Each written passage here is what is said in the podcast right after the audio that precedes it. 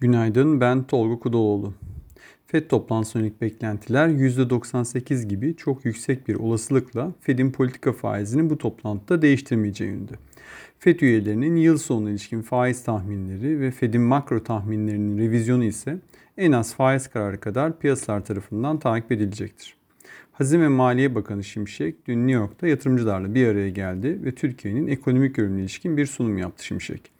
Orta vadeli programın anlatıldığı toplantıda ülkedeki yatırım ortamı ve fırsatlar ele alındı.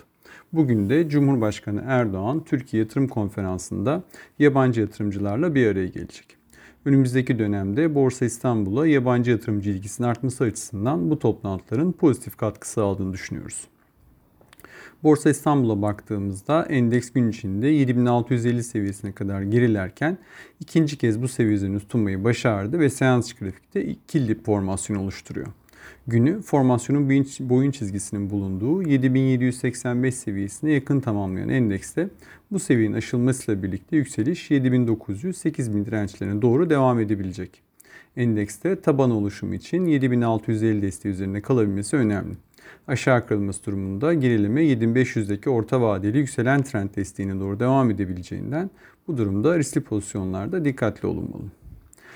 Hazine dün gerçekleştirdiği on yıl vadeli kira sertifikası ve on yıl vadeli TÜFE endeks tahvilin satışı ile toplam yirmi yedi virgül beş milyar T L borçlandı ve Eylül ayı borçlanma programını da tamamlamış oldu. Dolar kuru ise yirmi yedi seviyesinin üzerine güne başlarken yarınki kritik P P K toplantısı öncesi sakin seyir devam ediyor. yirmi yedi ve yirmi altı doksan destek seviyeleri olarak geçerliyken yirmi yedi on ise ilk planda direnç seviyesi olarak takip edilebilir. Para politikası kurulunun politika faizini beş yüz bas puan veya daha yüksek oranda artırma olasılığı nedeniyle toplantı öncesi kurlarda olası yükseliş çabalarının bugün de sınırlı kalacağını tahmin ediyoruz. Bir sonraki podcast'te görüşmek üzere.